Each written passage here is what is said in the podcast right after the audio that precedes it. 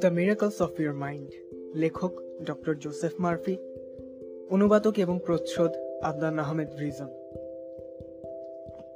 the miracles of your mind বইটিতে বিশিষ্ট চিন্তাবিদ ডক্টর জোসেফ মার্ফি ধাপে ধাপে বিভিন্ন বিষয় বিশ্লেষণের মাধ্যমে বোঝাতে চেয়েছেন